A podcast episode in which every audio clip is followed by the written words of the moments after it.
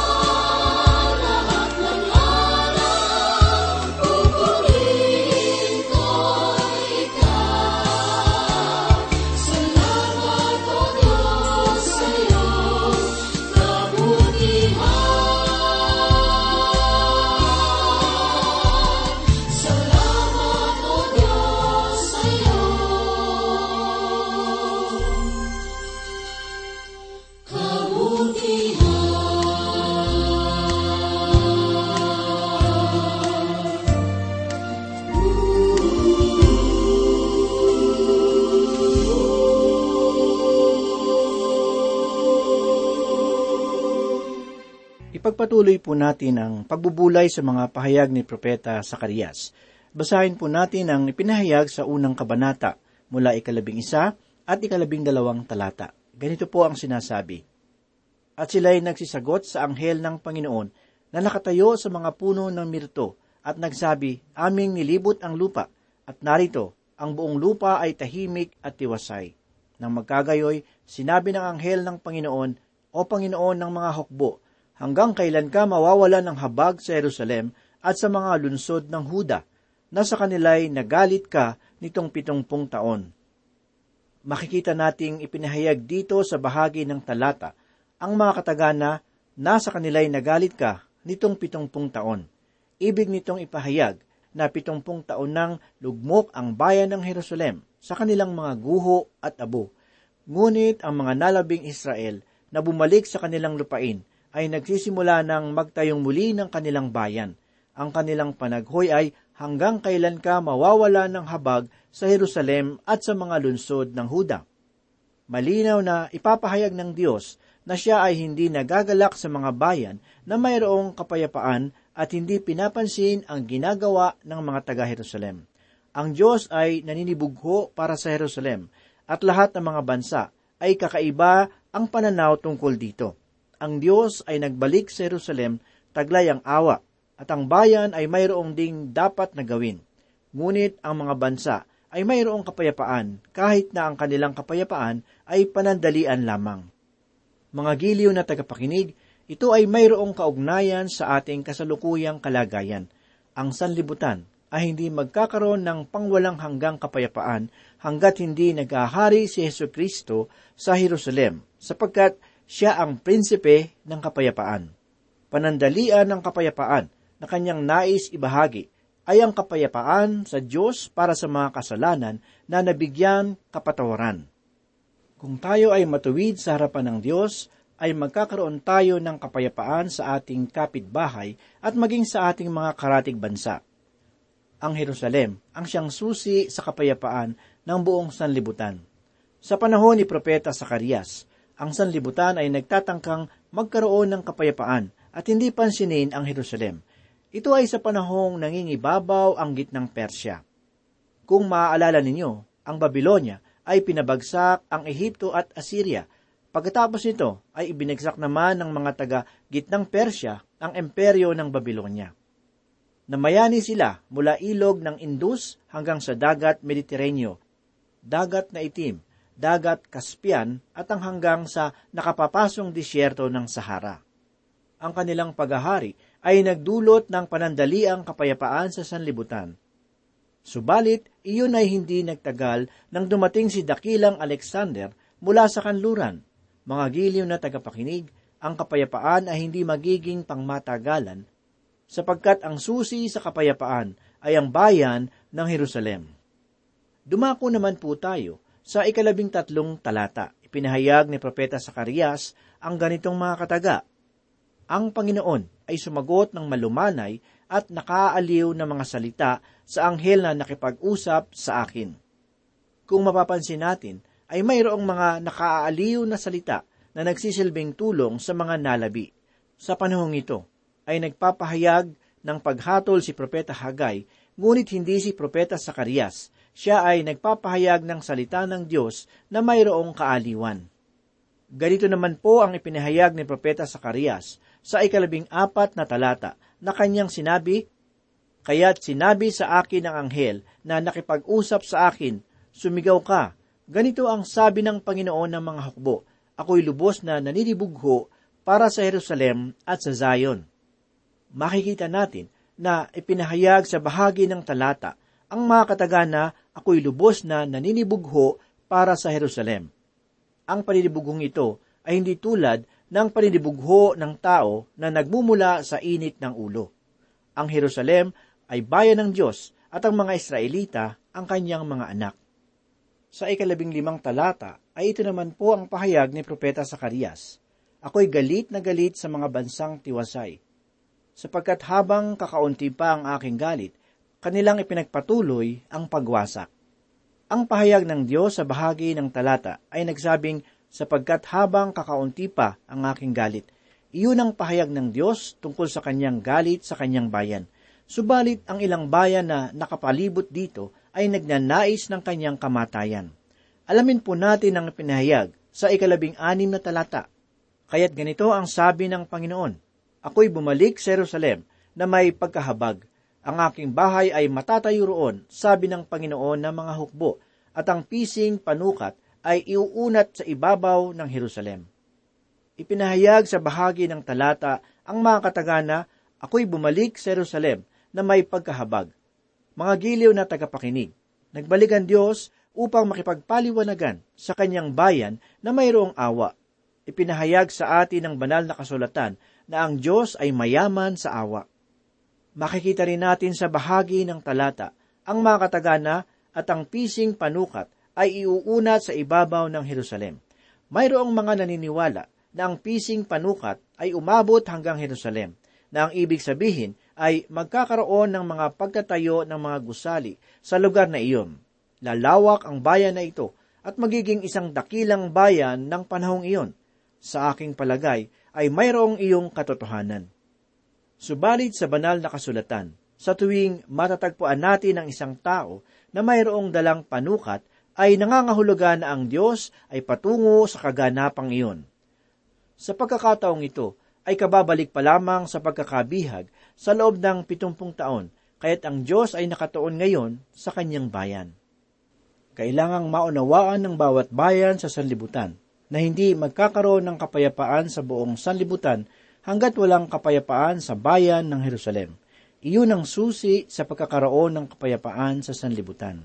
Di ba't nakita natin na nalaman ng Israel kung gaano kaunti ang kanyang kaibigan sa mundo nang magkaroon ng krisis sa langis? Ang mga bansa na akala nila ay kanilang kaibigan ay isa-isang nawala tulad ng isang patay na langaw, sapagkat higit nilang nais ang langis sa bayan ng Israel kaysa sa pakikipagkaibigan dito. Subalit ang makabagong Israel ay hindi nagbalik sa Diyos sa kabila ng katotohanan na mayroong pagtatayo ng mga gusali sa lugar na iyon. Sila ay nagbalik na sa kanilang lupain at nagsimulang itayong muli ang bayan.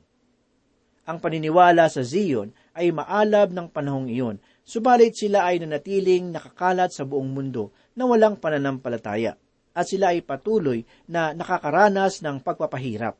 Ang kapayapaan sa Jerusalem ay siyang susi sa kapayapaan sa buong mundo maaari ninyo itong tiyakin sa pamamagitan ng pagbalik sa kasaysayan. Tunay na ang Jerusalem ay mahalaga tukol sa mga propesiya na paparating sa panghinaharap. Nais ko pong basahin ang ipinahayag sa ikaisang daan at tatlumput dalawang kabanata ng mga awit talatang ikalabing tatlo at ikalabing apat. Ganito po ang sinasabi, Sapagkat pinili ng Panginoon ang Zion, kanya itong ninasa para sa kanyang tirahan Ito'y aking pahingahang dako magpakailanman, sapagkat ito'y aking ninasa, dito ako tatahan. Maging sa ikapitumput walong kabanata ng awit, talatang ika-anim na pito at ika-anim na walo ay ganito po ang sinasabi. Ang tolda ni Jose ay kanyang itinakwil.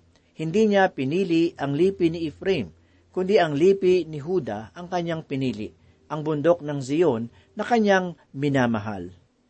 Sinasabi ng Diyos na ang Jerusalem ay ibig niyang lugar. Sa aking sariling pananaw ay hindi kaaya-ayang lugar ang Jerusalem ngayon. Subalit ito ang gagawing kaaya-ayang lugar pagdating ng panghinaharap. Kahit na ang paghatol ng Diyos ay nakatuon sa Jerusalem, ay patuloy rin niya itong iniibig. Ganito naman po ang sinabi ni Propeta Sakarias sa ikalabing pitong talata. Humiyaw ka pa uli na iyong sabihin Ganito ang sabi ng Panginoon ng mga hukbo. Ang aking mga bahay ay sasagana dahil sa pagkasulong at aaliwin pa ng Panginoon ang Zion at pipiliin pa ang Jerusalem. Mga giliw na tagapakinig, ang talatang ito ay tumutukoy sa panahon ng panghinaharap upang malaman ng mga tao na sila ay gumagawa ayon sa plano ng Diyos na hanggang sa panahon ng panghinaharap. Nais kong bigyang kahulugan ito sa buhay ng isang mananampalataya. Kayo ba ay nagtatrabaho ngayon na mayroong pangwalang hanggang kabuluhan? Ano ba ang magiging kabuluhan nito sampung taon mula ngayon, isang daang taon mula ngayon? Kayo ba ay gumagawa ayon sa liwanag ng pangwalang hanggan? Mga giliw na tagapakinig, kailangan na iyon ay maitanim sa ating mga isipan. Dadako naman po tayo sa pagkakataong ito sa ikalawang pangitain na ibinigay kay Propeta Sakarias. Pakinggan po natin ang pinahayag ni Propeta Sakarias sa ikalabing walo at ikalabing siyam na talata. Ganito po ang sinasabi. At aking itinanaw ang aking mga mata, at aking nakita, at narito, ang apat na sungay. At aking sinabi sa anghel na nakikipag-usap sa akin, ano ang mga ito? At siya ay sumagot sa akin, ito ang mga sungay na nagpapangalat sa Huda, sa Israel at sa Jerusalem. Itinuturing kong pangitain ang tungkol sa apat na sungay at ang pangitain naman sa apat na panday bilang bukod na pangitain. Karamihan sa mga tagapagpaliwanag ay itinuturing ang dalawang pangitain bilang iisa lamang. Subalit, hindi ganoon ang aking pagkaunawa dito. Nakita ni Propeta Sakarias ang apat na sungay, at ang apat na sungay na ito ay siyang nagpangalat sa Jerusalem, Huda at Israel. Nangalat sila sa parehong hilaga at timog kaharian. Ang sungay ay sumasagisag sa isang pinunong hentil. Matatagpuan natin ito sa ikapitong kabanata ng sulat ni Propeta Daniel talatang 24. Kanya pong sinabi ang ganito, Tungkol sa sampung sungay, mula sa kahariang ito ay babangon ang sampung hari, at may isa pang babangong kasunod nila siya'y magiging kaiba kaysa mga nauna at kanyang ibabagsak ang tatlong hari. Makikita rin natin sa ikalabing pitong kabanata ng pahayag talatang ikalabing dalawa ang ganito, At ang sampung sungay na iyong nakita ay sampung hari, na hindi pa tumatanggap ng kaharian, subalit sila'y tatanggap ng kapangyarihan bilang mga hari sa loob ng isang oras, kasama ng halimaw. Sa aking palagay, ay nakikita ninyo dito sa iba't ibang bahagi ng talata na ang sungay ay sumasagisag sa kapangyarihan ng mga hintil. Kaya't itong apat na sungay na nakikita ni Propeta Sakarias ay kumakatawan sa apat na makapangyarihang pinunong hintil. Mga kaibigan, sino nga ba itong mga makapangyarihang bansa? Ang apat na makapangyarihang hentil ay ang Babylonia, gitnang Persya, Gresya at Roma. At kawili-wiling bagay, dito ay sa susunod na pangitain ay malinaw na ipinakita ng Diyos na itong apat na sungay ay haharapin ng Diyos. Dito naman po sa susunod na talata ay ipapakita ang pangitain tungkol sa apat na panday. Saglit po nating basahin ang ipinahayag ni Propeta Sakarias sa ikadalawampu at ikadalawamput isang talata. Ganito po ang sinasabi. Ipinakita sa akin ng Panginoon ang apat na panday. Nang magkagayoy sinabi ko, ano ang ipinaritong gawin ng mga ito? Siya'y sumagot, ito ang mga sungay na nagpakalat sa Huda na walang lalaki na nagtaas ng kanyang ulo at ang mga ito'y dumating upang takutin sila upang ibagsak ang mga sungay ng mga bansa na nagtaas ng kanilang mga sungay laban sa lupain ng Huda upang ito'y pangalatin. Sa bahagi ng talata ay ipinahayag ang mga katagana ng magkagayoy sinabi ko, ano ang ipinaritong gawin ng mga ito. Ang nais na ipahayag dito ay ano ang ginagawa nitong mga panday dito. Ipinakita rin sa bahagi ng talata ang mga katagana siya'y sumagot. Ito ang mga sungay na nagpakalat sa Huda na walang lalaki na nagtaas ng kanyang ulo at ang mga ito'y dumating upang takutin sila upang ibagsak ang mga sungay ng mga bansa na nagtaas ng kanilang mga sungay laban sa lupain ng Huda upang ito'y pangalatin. Sino ba itong apat na panday? Ang mga panday ay mga malikhaing tao na gumagawa ng mga bagay. Isang tagapagpaliwanag ng banal na kasulatan na nagngangalang Dr. Merrill Unger ay nagpahayag tungkol dito at sa aking pananaw ay siyang tumpak na paliwanag. Kung ang apat na sungay ay kumakatawan, sa apat na magkakasunod na imperyo na umaabot sa panahon ng mga hintil. Kung gayon, itong apat na panday ay kumakatawan din sa apat na magkakasunod na kapangyarihan na gagamitin ng Diyos upang bigyan takot ang mga kaaway ng kanyang bayang Israel. Nais kong ulitin ang pinahayang ni Dr. Unger sa kanyang komentaryo dito sa aklat ni Propeta Sakarias. Ito ang kanyang sinabi. Kaugnay sa mga dakilang propesiya ni Daniel tungkol sa panahon ng mga hintil, tatlo sa mga sungay sa ilalim ng makapangyarihang kamay ng Diyos ay naging mga panday. Ang ikaapat na sungay naman ay pinabagsak ng pandaigdigang kaharian na itinatag ni Heso Kristo. Ang unang sungay ay ang Babylonia na ibinagsak ng ikalawang sungay. Ang ikalawang sungay naman ay ang gitnang Persya. Ito ang unang naging panday. Ito rin ang pinabagsak ng ikatlong sungay. Ang ikatlong sungay naman ay ang Gresya. Sa pagkakataong iyon ay winasak naman ng ikaapat na sungay na siyang naging ikatlong panday. Ang ikaapat naman na sungay ay ang Roma na siyang pinaka nakakatakot sa lahat.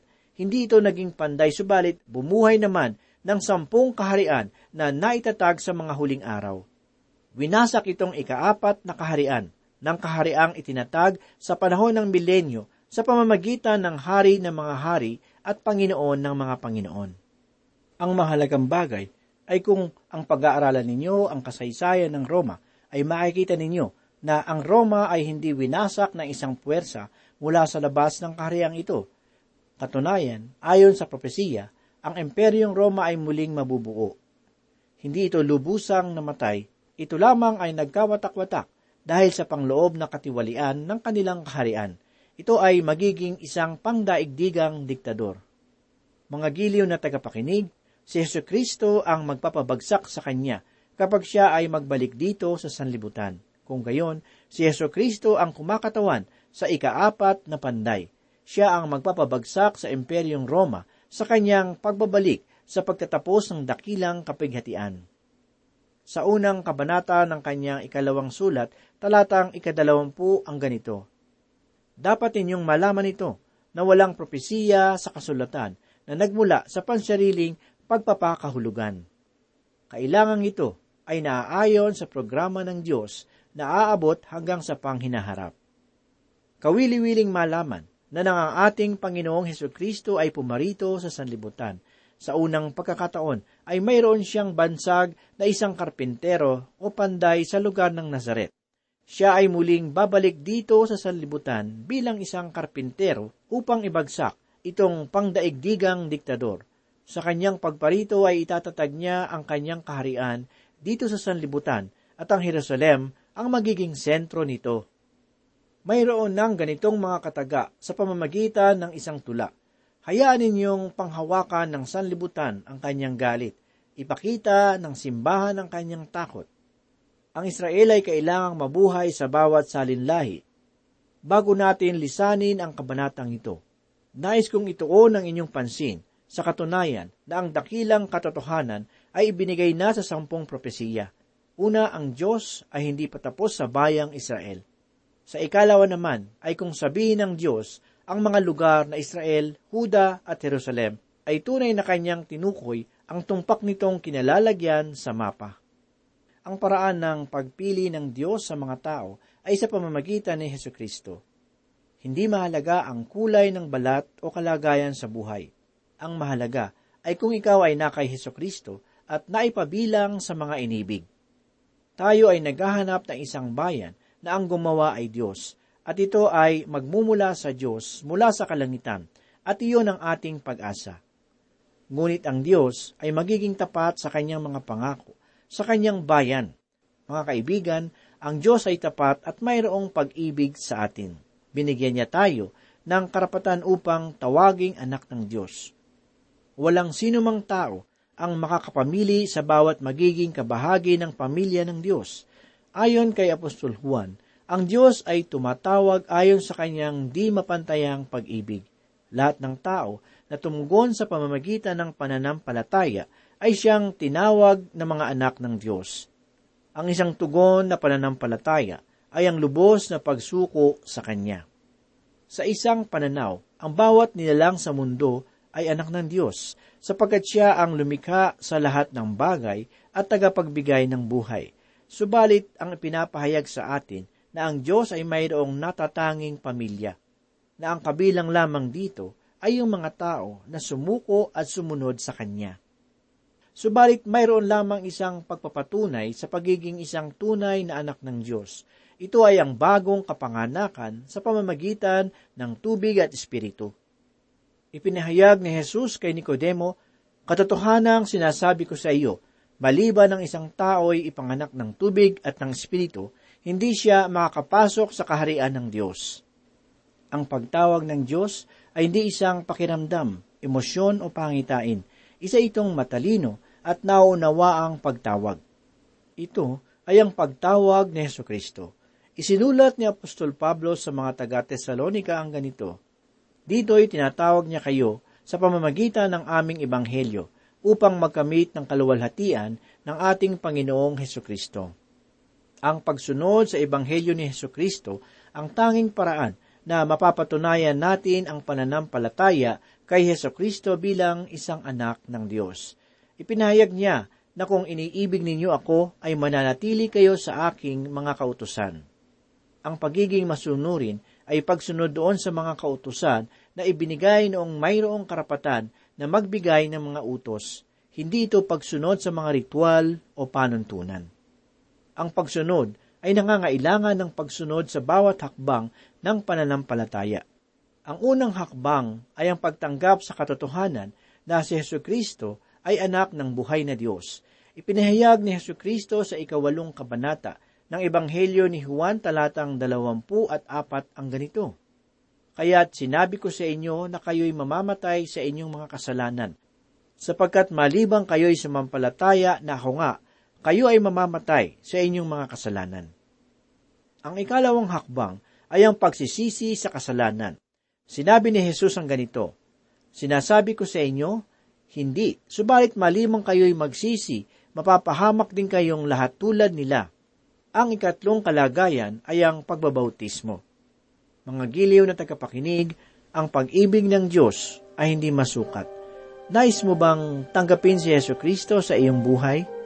Ipinahayag ni Propeta Sakarias na ang programa ng Diyos ay umaabot hanggang sa panghinaharap. Ano ang isasagot mo sa Kanya sa panahong isauli mo sa Kanya ang buhay na ipinahiram niya sa iyo. Manalangin po. Muli po kami nagpapasalamat at muli po kaming nagpupuri Panginoon sa iyong mahabaging mga salita. Salamat po muli sa mga katotohanan na amin pong nasumpungan sa mga oras na ito. Salamat Panginoon at hinihiling po namin na tulungan mo po kami na sumunod sa mga bagay na iyong ipinag-uutos sa amin sapagkat ito ang magbibigay sa amin ng katatagan at kalakasan ng pananampalataya. Muli inihiling po namin na gawin mo po kaming mabuting patotoo sa aming kapwa. Ito po ang aming samot dalangin sa pangalan ni Jesus. Amen. Panginoon, ako'y nagbabalik sa iyo. Turuan mo akong maging mabuting anak na masunurin sa iyo.